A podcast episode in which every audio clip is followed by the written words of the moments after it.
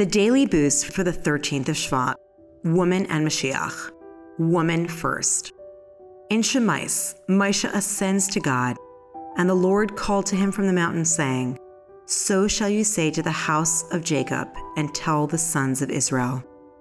The Mechilta comments, the house of Jacob refers to the woman. Say it to them gently. The sons of Israel refers to the men.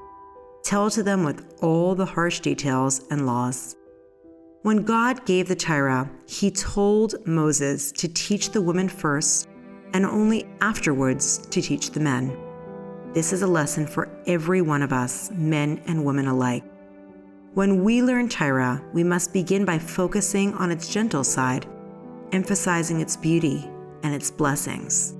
Similarly, we should not focus too much on the harshness of exile, but instead on the beauty and goodness of redemption.